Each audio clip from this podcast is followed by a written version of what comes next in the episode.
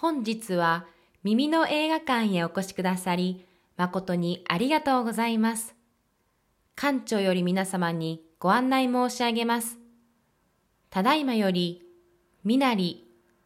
みなり、上映いたします。チケットをお持ちのお客様は、スクリーンまでお越しくださいませ。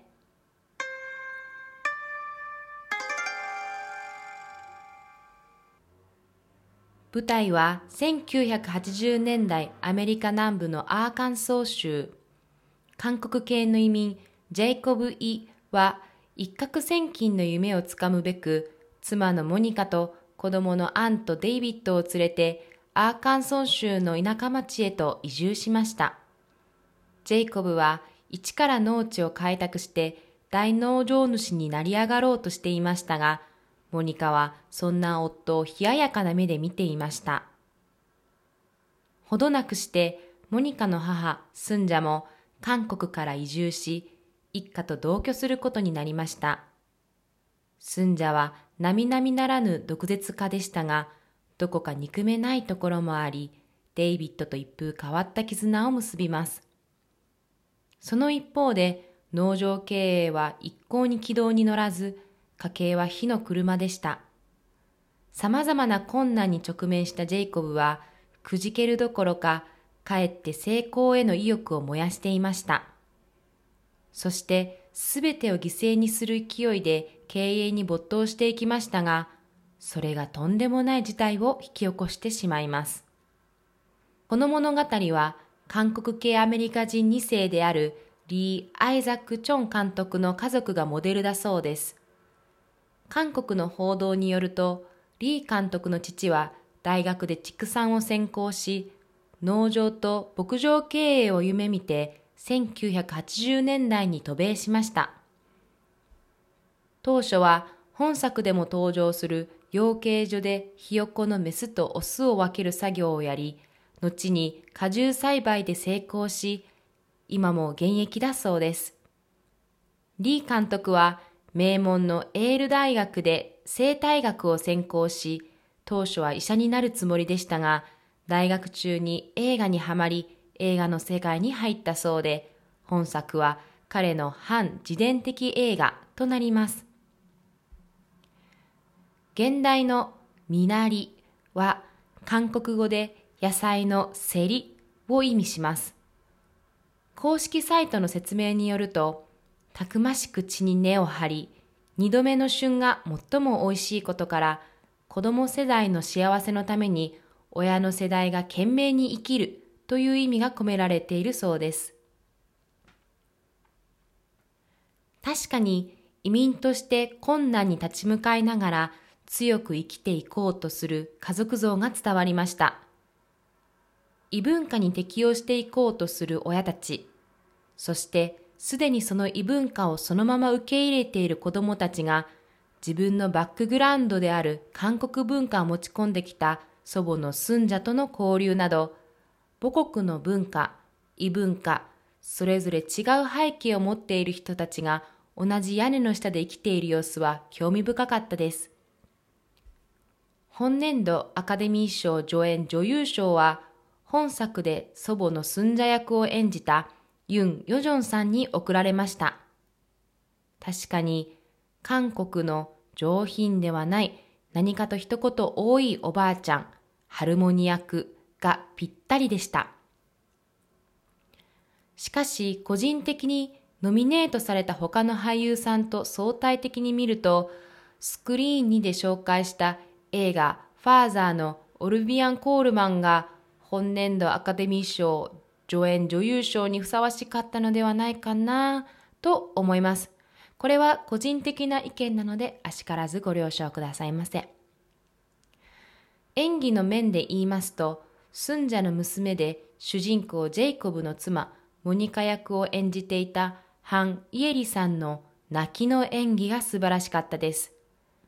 涙の雫が落ちるタイミングが、セリフのタイミングと絶妙に計算されていました。もちろん、プロの俳優なので、そうできるのも当たり前と言われてしまうかもしれませんが、韓国ドラマ、韓国映画を幼少からよく見ていた私からすると、さすが韓国の俳優さんは泣くのが上手だなぁと思ってしまいました。ここからは批評になりますが、まず、いつの時代について書かれているのかの情報が映画冒頭から得られにくかったなと思いました。事前情報なしで鑑賞した私としては、冒頭では結構レトロな車に乗ってレトロな服を着ている登場人物たちだなぁと思い物語は現代だと思っていました。やっと1980年代かなと思ったのはテレビがブラウン管だったこととそのテレビから流れるニュースの様子からわかりました。この点についてははっきりいつの時代かを言葉で提示せず状況説明をするという観客の味方に委ねられているのかもしれません。また、家族の中で長女のアン一人だけがアン自身のストーリーや成長、キャラクター付けの描写が他の家族に比べて薄かったのが残念でした。父親のジェイコブは自分が夢描く農業にまっしぐらというストーリー。妻のモニカは自分の人生がこれでいいのかと揺れ動くストーリー。スンジャは病気に侵されていく。逆にデイビッドは持病の心臓病が奇跡的に軽くなっていたというストーリーがあるのですが、アンだけにはありませんでした。もし5人全員にストーリーがあると脚本のバランスとして重くなるから、あえてアンのストーリーを作らなかったかもしれませんが、アンのイメージが弟思いな妹だけなのが残念だなぁと思いました。私もフランスに来たいわゆる移民の一人です。異文化になれるのも一苦労ですが、その上さらに家族を養うことも大変なことだなぁと思います。その中でいかに家族の絆が強く生き続けられるかが大事だなぁと本作を見て自分の人生と重ね合わせて思いました。映画みなり、2021年6月29日火曜日現在、東京都の2つの映画館で上映されているようです。まだオンライン視聴はありませんが、映画館興行が終わった後、主な映画配信サイトでご鑑賞できるかと思います。アメリカで強く生き抜く家族映画を見たい方は、ぜひご覧になってください。最後に、耳の映画館スコア新しい形の韓国映画で星3.5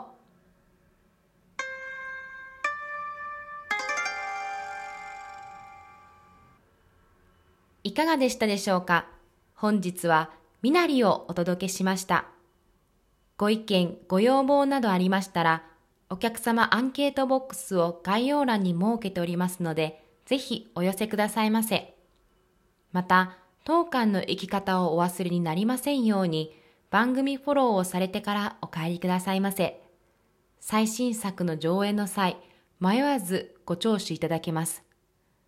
そして私館長は映画レビューアプリのフィルマークスもやっております。当館では上映しきれなかった作品についても語っておりますので、ぜひそちらへもお越しくださいませ。本日はご来館誠にありがとうございました。次回のご来館もお待ちしております。それでは、さよなら、さよなら、さよなら。